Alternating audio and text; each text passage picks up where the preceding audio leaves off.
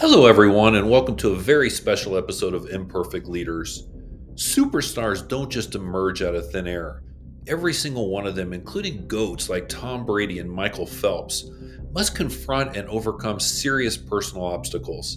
And this usually happens early in life, in the pivotal teenage years. It might surprise you that Tom Brady nearly gave up on football while still in college, but then he met someone special. He met today's guest, Greg Harden who is perhaps the greatest of all time in his profession, a performance coach and trusted mentor that helps talent reach their full potential, not only as athletes, but as human beings and as great leaders. So sit back and enjoy today's episode with my new friend and the greatest peak performance coach on the planet, Mr. Greg Harden. So, Greg, welcome to the show. We're so excited to have you on today. And I'm just going to jump right in. Uh, you know, it seems like Tom Brady is on TV or on the news every single day. And trust me, I know because my wife screams with delight every single time. Uh, but the Tom Brady interview I would give anything to see is the one that doesn't exist. I want to know what he was like when he wasn't yet a star. In fact, when he wasn't even a starter at Michigan, uh, yeah, he was, from what I hear or what I read in your book, he was questioning his own ability as a football player and, and his value to the team.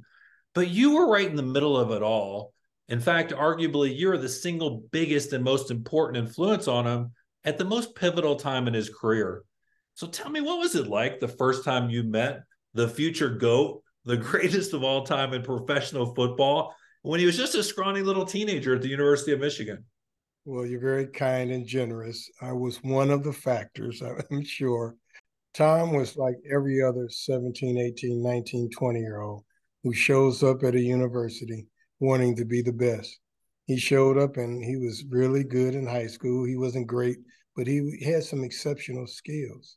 And when I met him, oh, you ready for this, Jeffrey? Yes. He had just lost 25 pounds from acute appendicitis, and you know what his body looked like and uh, he really felt that maybe he should leave.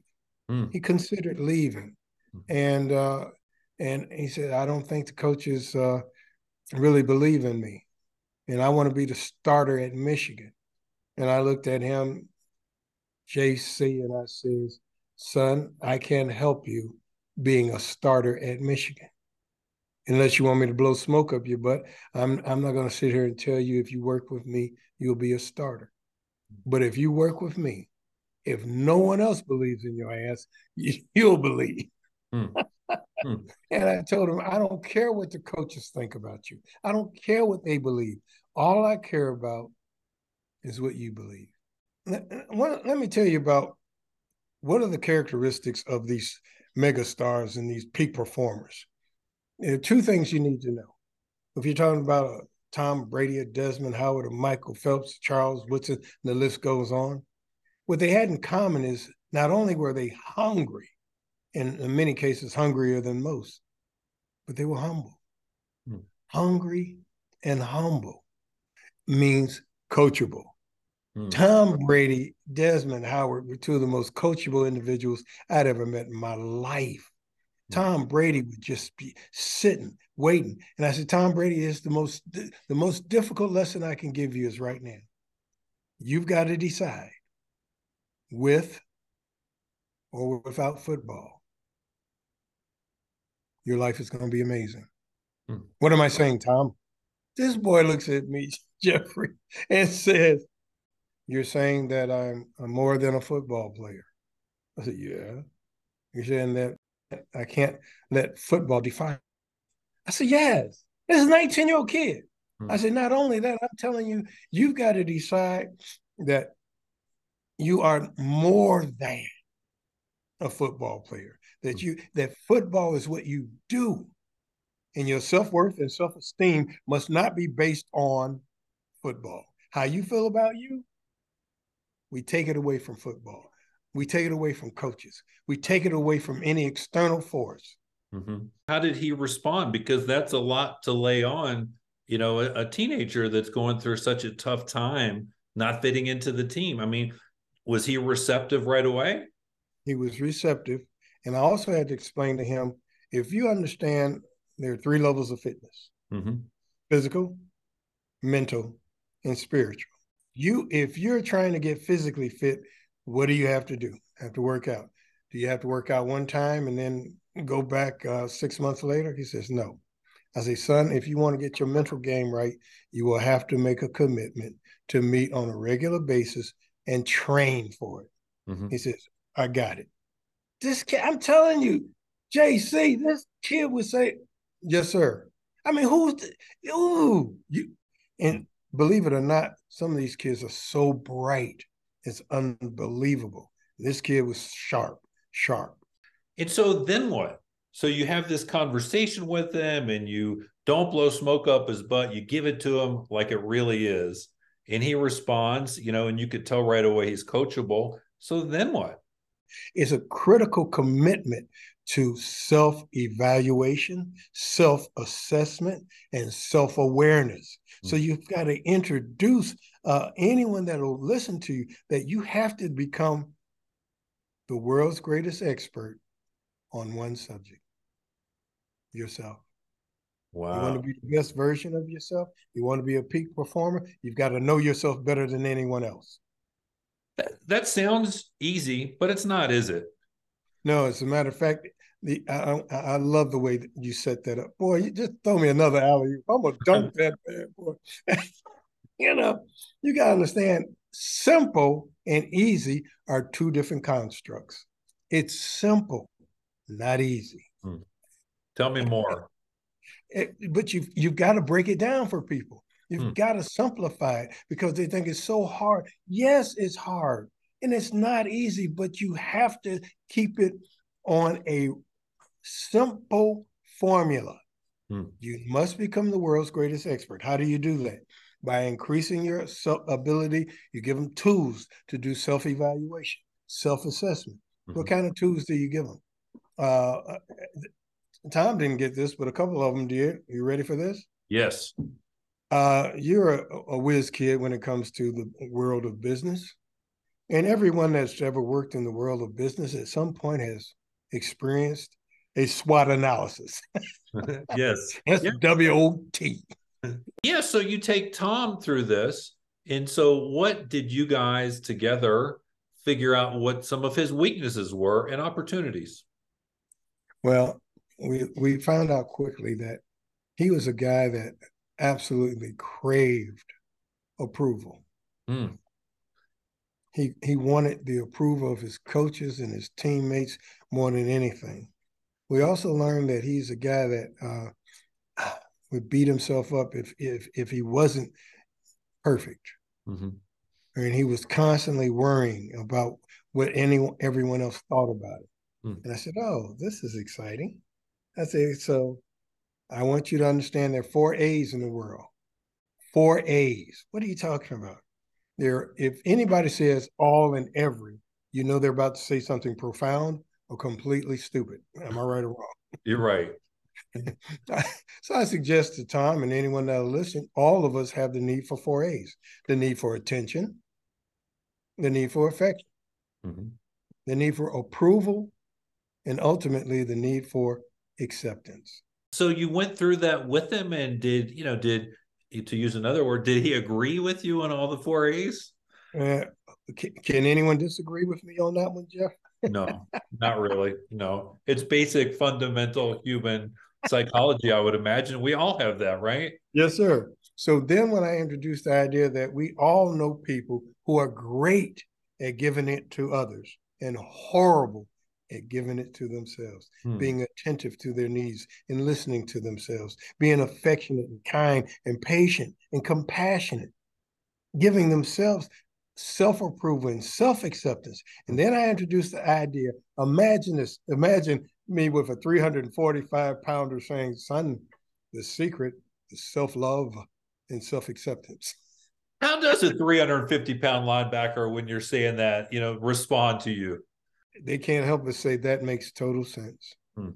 Because what we have to do is increase our confidence in ourselves by not beating ourselves up and worrying about things we can't control. When we talk about control the controllables, we move in that whole direction.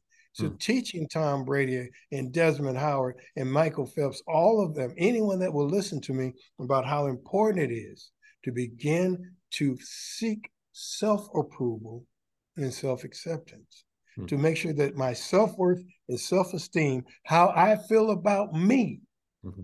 let's not be based on how much money I have, hmm. how many touchdowns I have, whether I'm starting, once you decide that if football works, great. And if it doesn't work, I'll do something else. It's liberating. I buy it, and Tom bought it. And so you in this conversation, you know, the first time he's in your office is a scrawny teenager. But then what? Then how does he then become more confident and more skilled as a quarterback on the University of Michigan football team? Because remember, we're trying to teach him that the game, the greatest game of his life, is between his ears. Hmm. I can't teach him how to throw a ball. I can't teach him how to read a defense. I've got to convince him that not only must he master and become a student of the game, he has to master his emotions, his response. He has to. Now, let's go back to the fitness. Mm-hmm. If we say physical fitness, mental fitness, spiritual fitness are the three levels of fitness, everyone knows somebody. If you've never been in shape, you know somebody who has been. Mm-hmm. Right. And you know, if you had to define fitness and physical fitness, you'd be talking about endurance and stamina. You talk about flexibility and strength. And you talk about cardiovascular boom, boom, boom, boom, boom. But if you don't say the word recovery, you don't understand fitness. How fast can you get? Can you give hundred percent rest for a minute and a half and do it again? Hmm. So, when we're talking about mentally fit, we're trying to teach a young person that there are going to be times, there are going to be times when trials and tribulations, and you will be assaulted by heartache and, and heartbreak and, and by loss and grief and failure. If we are mentally fit, we recover faster than the average person. Hmm. So my job is to teach Tom Brady or anyone that'll listen to me mm-hmm. that you must have your ment that the mental game is the game. Hmm. I don't care what sport. I've studied 29 different sports. I've I've I've studied so many sports, it's insane. Hmm. And at any point, I'm going to have to convince you to go to the next level. Yes, you were that guy in high school, but to go to the next level, your mind better get right. You can you can measure Tom Brady's strength, you can how high he can jump, how fast he can run, and you could be disappointed if you want to, but you can't measure his mind and you can't measure his heart. The heart comes in when we start talking about instead of intellectually understanding what I'm saying, you've got to feel it. You've got to trust it. You've got to believe it. That's your heart. Your heart will say to you, speak to you about not only does Greg make sense, I feel it. I believe it with all my heart. I believe what he's saying. And then you go out and you and you demonstrate it. And so Tom then finally gets into the big games and he's starting, you know, as a quarterback. Well, remember, he still ain't in the big game yet. He's still trying to get in the big game. And he's got to demonstrate over and over and over that he's committed. And he's got to stop whining, crying, and complaining. Your job, Tom, is to come in my office. You can bitch, moan, and complain all you want. When you walk out of this office, no one is to see you sweat. Hmm. This will be a smile on your face, a song in your heart. And if hmm. they give you two reps, you'll do it better than any human being can until they give you four. you understand? But your mind will be right. You will not be pouting and complaining and uh, about what you're not getting. And when you get in, you will. Your job, your job, Tom Brady, is to make them look like idiots for not playing you. Hmm. What about it? It makes total sense. But what about since you're not getting a lot of reps and a lot of snaps? What happens if you're nervous? Jeffrey, you're so good. I teach anyone that'll work with me. Instead of telling them to be fearless and not be afraid, I tell them stop being afraid of being afraid. Wow. What do you mean? That's so powerful. Come on, think about it, man. Just take a second. Stop being afraid of being afraid. Fear and self doubt is the greatest enemy we have ever faced, Jeffrey. Think about this. I, I, I'll give you a great example. You ready? Some of the greatest, Jeff, I've known you now for what, 20 minutes? Feels like longer, but yes, 20 minutes. Think about it. I can guarantee you some of the greatest moments of your life, some of the most fun you've ever had, some of your grandest adventures. You were about to crap your pants before you did. Absolutely. And and that's not just in sports, that's in business, that's in dating, that's in life. Come on. Yeah, Am I right or wrong? Or else the stakes aren't high enough or you don't or care. else i'm not stretching you know beyond my comfort zone enough to actually go for something that i really care about so what am i teaching i'm teaching you to anticipate anxiety i'm teaching you to embrace fear i'm mm. teaching you not to think that courage is the absence of fear it's facing fear mm-hmm. courage the word courage doesn't even make sense unless we're talking about facing fear mm-hmm. Imagine winning two Super Bowls and all of a sudden you can't go out of your house. Yeah. I get a call, Greg, I, I, just need somebody to talk to. I was like, okay, Tom, uh, great to hear from you. And you know, you know me better than most. You know that being a star was not my objective. Being the best is all I ever dreamed of being and being the best for my team and, and winning championships and, and taking it all the way. But this stardom is, I mean, you got to understand, you have to train people for success, not just for failure. And he's in the middle of success. His head, I mean, this guy, but his life has changed. He mm. can't go to the corner store. Mm. And it's frustrating him. He's like irritated. And he, he's calling me and I said, You know who you called, right? He said, Yeah. I said, You know, I got to give it to you straight, no chaser. I said, Yes, why I called you. I said, So, Tom, you're telling me you're frustrated and borderline depressed because your life has taken, uh, taken a turn. You're the starting quarterback of an NFL team. You have uh, won two Super Bowls in a row. You're the prettiest white man in America with a dimple in your chin, chin talking about you can't go outside. I can't, I feel your pain, but I can't relate. Because I taught you something that you forgot. What's that? I say, Tom. I say, but Tom, for once in your life, I told you this is about power and that you're this is a power move to become this guy. Hmm. You will end up with power and influence. You have forgotten Right now, you could pick up a phone and change somebody's life. Oh, you any everybody wants to talk to you. This is a you've got to seize this moment and use it and use it effectively and not be intimidated, not be afraid of it, and not just be irritated, but embrace it. Because once again, your world has changed. Hmm. And I'm asking you to understand how are you going. I asked you when you were a child, how would you use if you had rich what would you if you had money and power mm-hmm. what would you do with it did i not ask you that yes sir i said bro you got it you better it, use it and that's why the humility being humble and being like a continuous learner you know the intellectual curiosity is so important not just when you're the scrawny teenager but even after you're a hall of fame nfl mvp go it's still important right Yes, it's crucial. I just did a meeting in New York. Hello. Uh, one of my colleagues, one of my mentees, is this finance financial wizard, and he's in a group where you have to have at least twenty million to even apply mm. net worth. you understand? Mm-hmm. And so he decides that they need to meet me, and he buys he buys two hundred of my books, mm. and put gives it out to millionaires, right? And he's saying all he asked me to do is just, could you come talk to him? Oh, sure, I'll come talk to him about the book. What we discover is human beings at every level need to understand self-love and self-acceptance.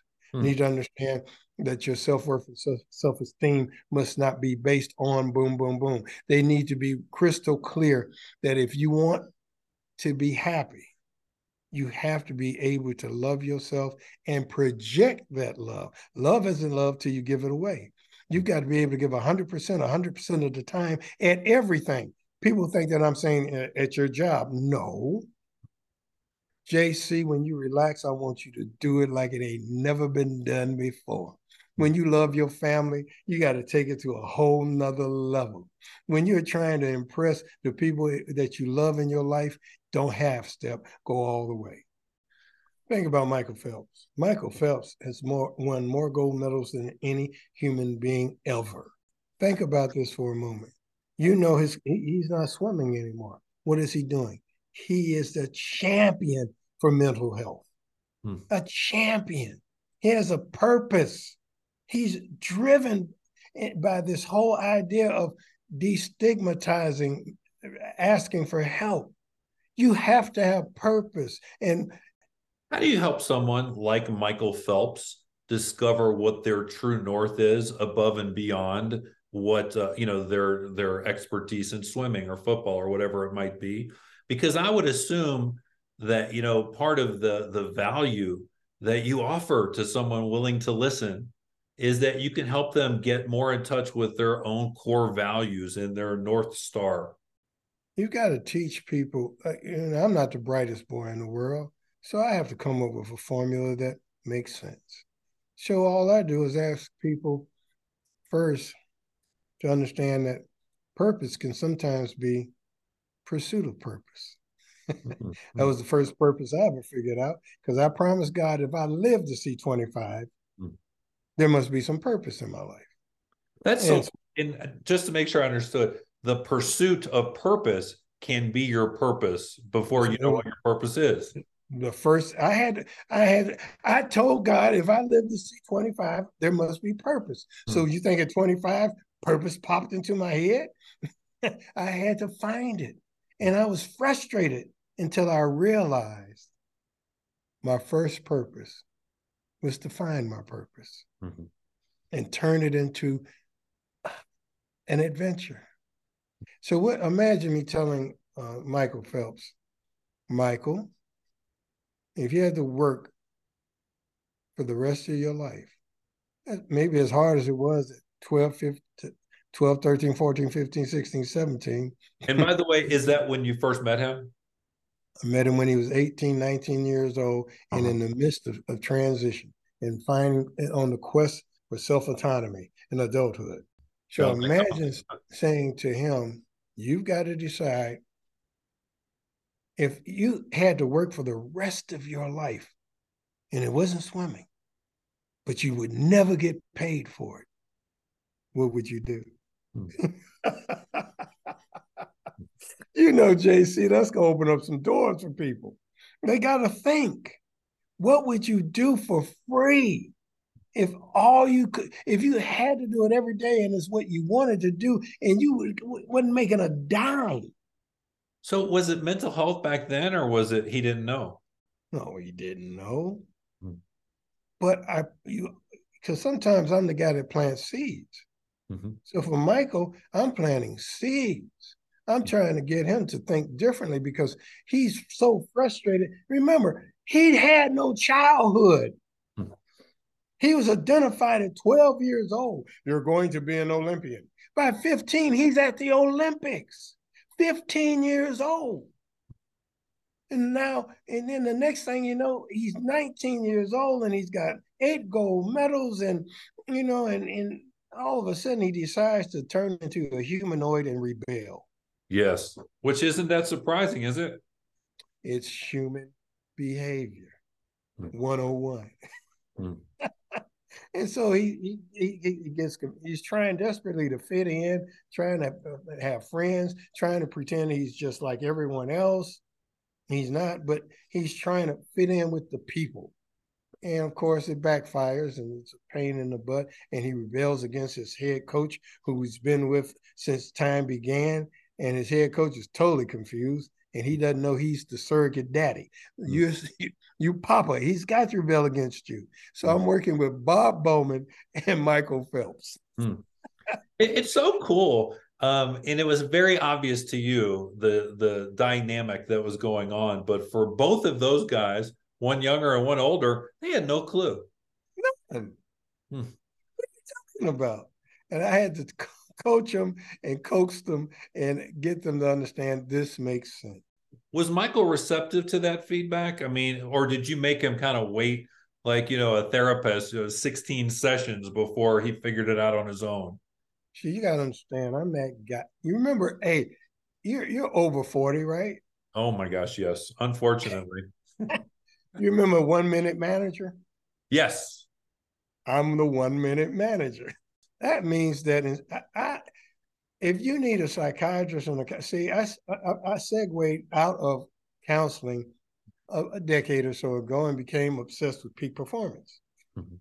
So I'm going to give you six months, six years of psychotherapy in six days. And where were you when I was younger? Come on, bro, because I'm gonna hit you between the eyes. That's what that's what I need. That's what we all need and I'm going to get you into, uh, I'm to get you a psychiatrist, a psychologist, a social worker, whatever you need. But I'm going to be the guy that says, you don't have time. You're you're trying to get a business started. You're trying to become. You got to compete next week. I don't have time for six months of psychoanalysis. I've got to figure out what's working and what's not working, and then teach you how to do it. Okay, you're exactly what every single listener of this show has been asking for for gosh years you know even before this show started. I'm going to give you some of the things that i hear you know of as imperfections. The name of the podcast is imperfect leaders and that's because there is no such thing as a perfect leader and i'm looking for people to be vulnerable and tell be real.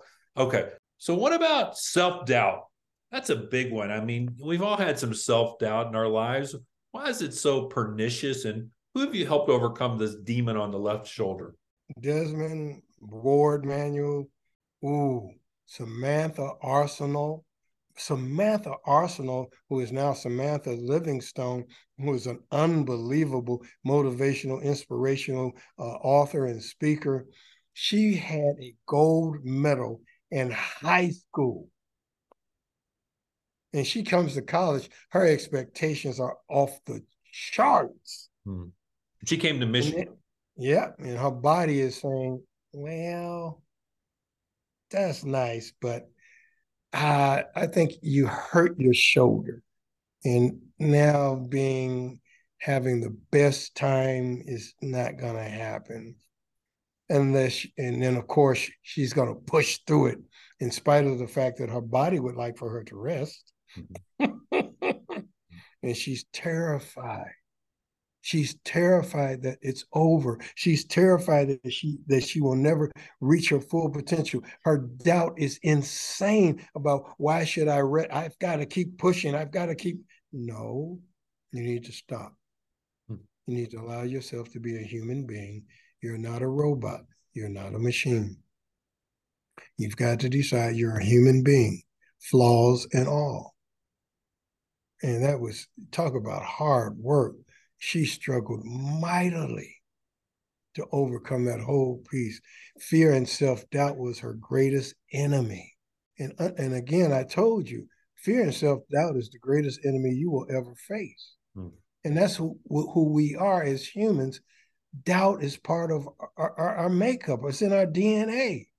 And understanding that it, sometimes it, it, it makes sense to question and that you can recover faster than the average person. That's all we're trying to get you to do is to fight it, resist it, redefine it, reframe it. Let's talk about letting go of yesterday's baggage. That's a big imperf. I hear that all the time. Tell me about that. Bruh, yesterday's baggage has to be identified as overcoming the past, P A S T, previous action somewhere in time. We've got to allow the past to be what it is yesterday, a canceled check. and stop, we can't obsess over the future, which is a promissory note. Teaching people to count the money that's in their hands and how to utilize it is what we're talking about. Yesterday's baggage, uh, imagine being from uh, uh, mainland China and you're a female and you're you you're in the United States and it's 19 lottie dottie, and your family and, and, and everyone in your in your community, their opinion about women is suspect. And your father and your brothers are clear that you are not an entrepreneur or a leader. Imagine working with this woman, mm-hmm. evil code, and trying to get her to, because all she can think about is her father's uh, uh, conversations with her, and her brothers constantly putting her down, and her sisters telling her to stay in her place, and she's just going nutsy bobo. Mm. She's working with me, and I'm struggling, Jeff. I can't, I can't get a breakthrough. I'm thinking maybe it's a cultural thing, mm. you know, maybe it's because she's from mainland China, mm. and I say perhaps I should get her into a different with another counselor. Mm-hmm. I say I'm gonna try one more thing. I said, Eva, you know, you, are a pretty strong woman. You know, I, here's, here's this uh, folding chair right here. Do you think you could pick that up? Said, oh, of course I can. She picks it up. I said, yeah, that's that's good. You're pretty strong. You, you know, let's let's keep talking while you hold that chair. Okay. So she's holding the chair. We keep talking she keeps complaining and reminiscing and talking about how bad her life was and then and the red guard and everything about Mao Zedong and, it, and the world changing. And I say, gosh, you think you can lift that chair over your head?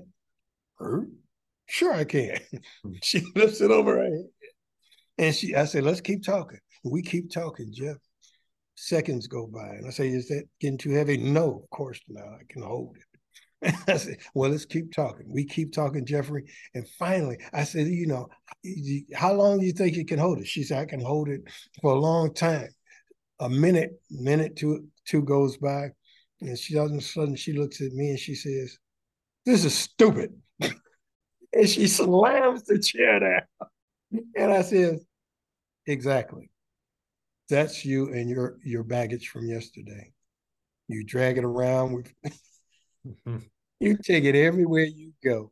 And every relationship has to suffer through your preoccupation with yesterday. When will you allow yourself to be liberated and freed from the anguish that doesn't even exist anymore? You you you in, you indulge all these. How you respond to them now is up to you. As a matter of fact, think about what Eleanor Roosevelt said. No one can make you feel inferior. Mm without your permission. And the key is make you feel. How how can they get into your body and your emotions and make you feel a certain way? You decide to feel that way. You allow them to make you feel that way. And now we're going to teach you to empower yourself to liberate yourself from the yoke of oppression. But but is that easier said than done? Jeffrey, that's where you're gonna go every time we talk. Of course. Yeah. It's not easy, mm. but it's simple. Mm. Simple and easy, two different constructs. Mm-hmm. yeah, it's going to take me a while to get this through my thick head. I I promise you. And but with her, for example, did you know once she put that chair down, was she ready to work with you? Right. The pain in her body was telling her to put the chair down. Hmm. I said, that's the pain of yesterday that you keep indulging in. You've got to let some of it go. It wasn't overnight, but you have to. But if you don't plant the seed, you can't even nurture it if it's not planted. So you grow, you you grow people into a new direction, a new self definition, to reinvent themselves, to reframe how they're interpreting yesterday. But isn't aren't the human beings the only species that can make that decision to change? My man. Think about this. There are some unbelievable creatures on this planet.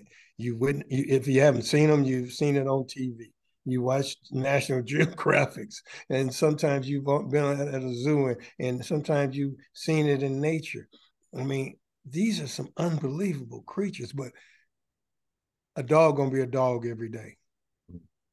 Cow gonna be a cow. A lion's gonna be a lion. A snake's gonna be a snake the only creature that has the ability to decide I'm not going to be the same today as I was yesterday is a human being. Mm. No other creature can decide to look in the mirror and say, I like what I see, I'm going to build on it. Or say, I don't like this, I'm going to stop it. I'm going to eliminate it. Uh, uh, only human beings can decide to change, Jeffrey. So powerful. And it's so true. Vulnerability, refusing to ask for help, or the fear of looking stupid. You know, is vulnerability the sign of a sign of weakness, or is it in a way the ultimate sign of strength and confidence? You already know. I was raised by an unbelievably strong father. Mm-hmm. My father made it crystal clear to me. I remember being eight years old, going out into the backyard, saying, Pops, can I help? He might have been working on the yard or working on the car. My father looks at an eight year old and says, oh, If you see me in a bear fight, don't help me, help the bear. I'm eight years old. I don't know what this means. He kind of sounds I'm, like my dad. time, hello. By the time I'm 12, 13, 14, I'm real clear that a man don't ask for help. A man don't need any help. I'm a professional helper. I'm I hate asking for help. Hmm.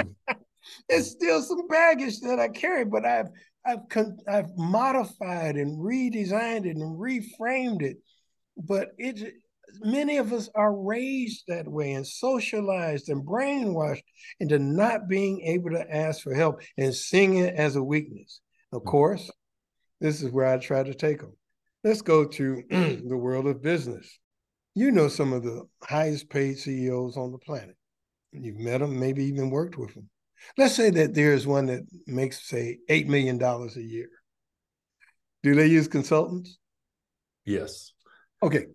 If I'm paying you $8 million a year, why do you need a consultant?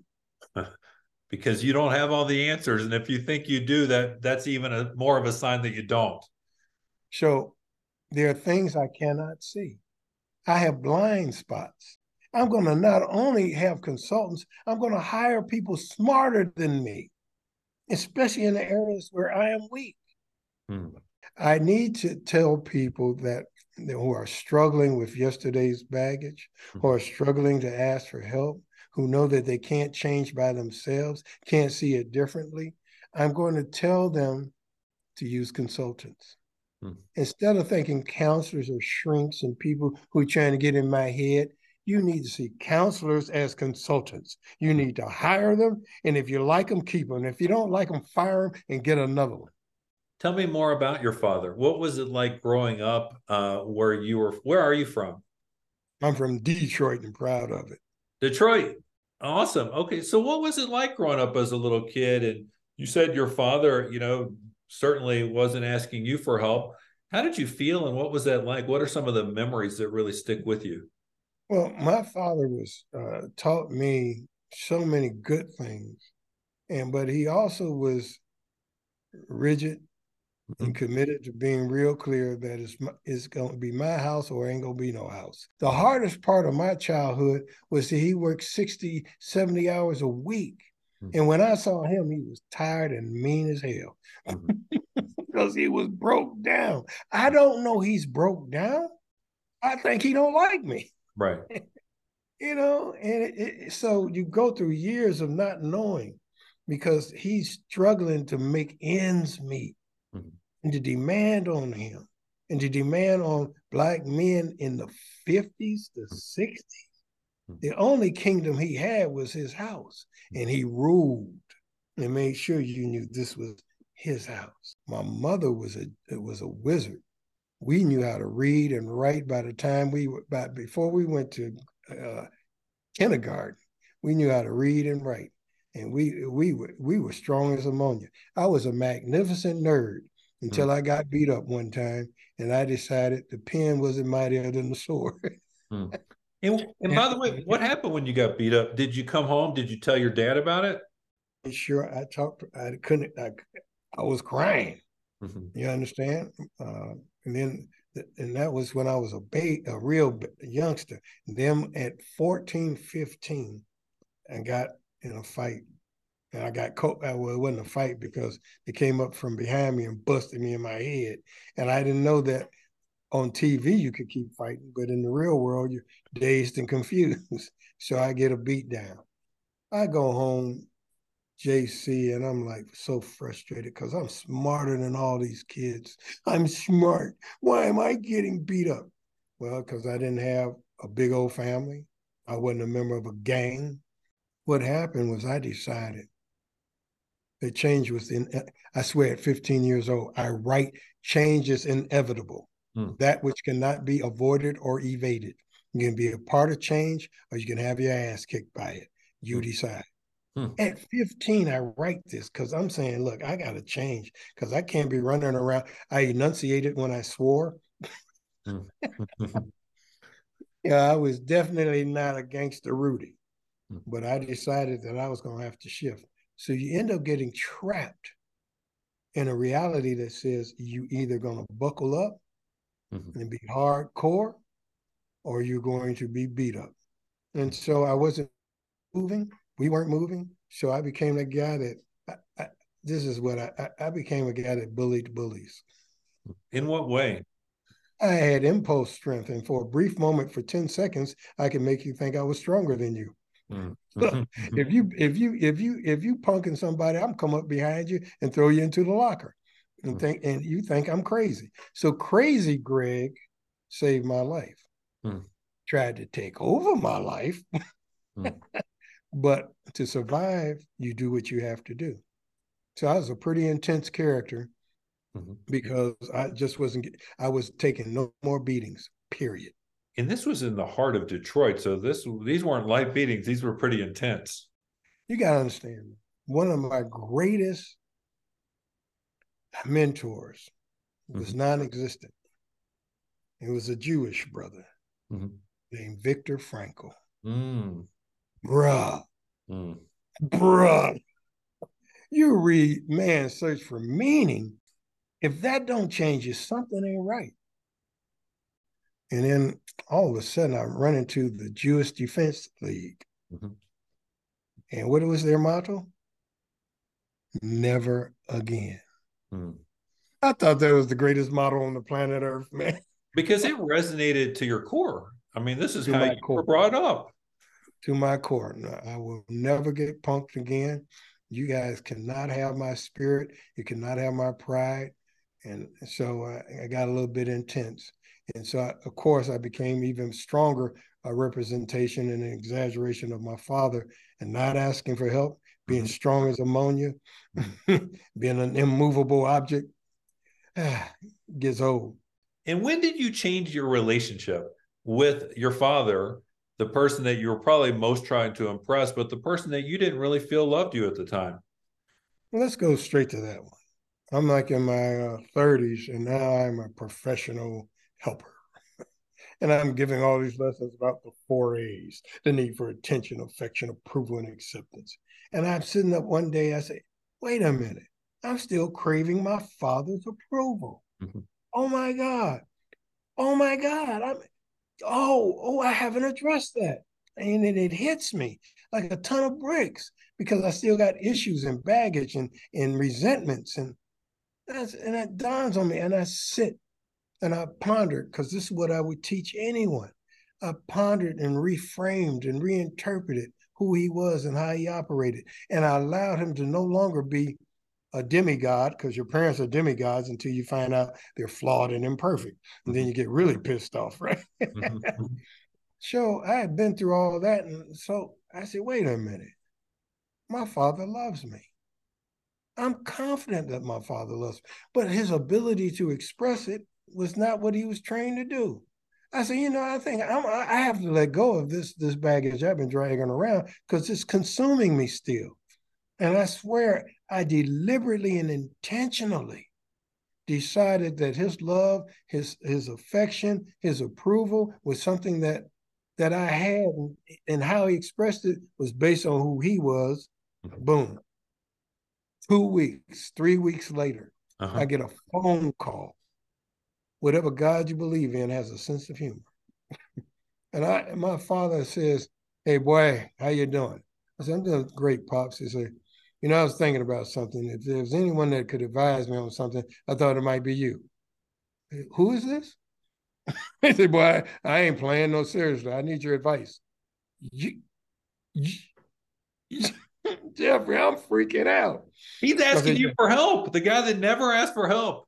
No, bro, talk about a, a, a, breakthrough. And it's some serious stuff and it's personal. And it's like, and, and it's like he listens to me and he takes the advice and he appreciates it. And he sends me a clear message that I've always respected your intellect and your uh, your adulthood you know, I didn't agree with what you were like when you was a teenager, but boy, you are right. And I just, if there was anyone that could advise me, I thought it would be you. Okay, right. I, I got to ask you, how did you feel after you hung up the phone? I felt that there was a God. Seriously, I think I couldn't believe it, and I was overwhelmed with joy, hmm. a, a, joy. You got to understand, man. I, I had been trained not to cry. It took me 10 years to learn how to cry after I left Detroit when I went to Ann Arbor. And the first tears I ever experienced after leaving Detroit and being a rigid, hardcore individual were tears of joy. Mm. I gave myself permission to have tears of joy, which opened the door for me to be able to express that level of emotions. And so you can imagine, I had tears of joy mm. thinking and cracking up and being feeling blessed and overwhelmed by my father allowing me to see him as a human being and, and, and knowing that he thought that I could help him. That connects with me like so profoundly, like probably because I have a similar story, but I think everybody does in some way, shape, or form. I mean, d- do you think that you going through that experience and reflecting on it, learning from it, growing from it has helped you become a better um, performance coach to the people that will come to you for advice? Absolutely, because we all got issues. One of the reasons, I mean, I'm 100 years old. I'm still relating to 17, 18, 19 year olds. How is that? Because unlike my peers, I can't forget how stupid I was at 17, 18, 19. Mm-hmm. And to be able to reflect and be open and vulnerable and transparent with the people I work with is a key to opening up doors and giving them permission to open up doors and talk about their hidden secrets and their their past and their fears and their hopes. Everybody got daddy issues. I mean, yeah. Even if you love them to death, you know, and they were good, cool as all get out, they still turned out to be human beings. And in it's a good point. We're all human beings, and as good as you are, because you're the goat uh, in your profession, just like Michael and Desmond and Tom are the goats in theirs. Um, but there is no such thing as the perfect human being. There is no such thing as the perfect professional. What are you working on to become even better? Um, prejudging is still a curse. Hmm. Judging others and, and, and prejudging them before I even talk to them. You know, it's hard not to prejudge. Prejudice is simply prejudging. You know, well, you know, I'm black, I can't be racist. Are you prejudiced? Well, yeah.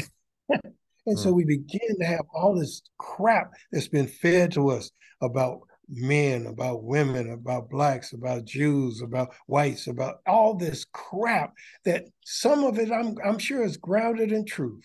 Hmm. But you have to reevaluate your own and give your own assessment of what the truth is. And some of our old programming and brainwashing has to be revisited and reframed.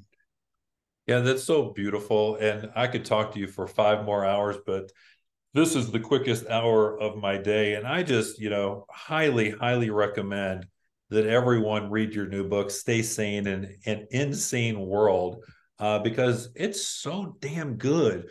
And it's not arrogant, you know, it's well written, it's clear, it's concise, it's compelling. And you've talked about a few of the stories, but just touched the tip of the iceberg. So I loved it. And I want to thank you so much for spending time with me and our audience and sharing some of the wisdom that you have. And uh, I, I just love the book, if you can't already tell.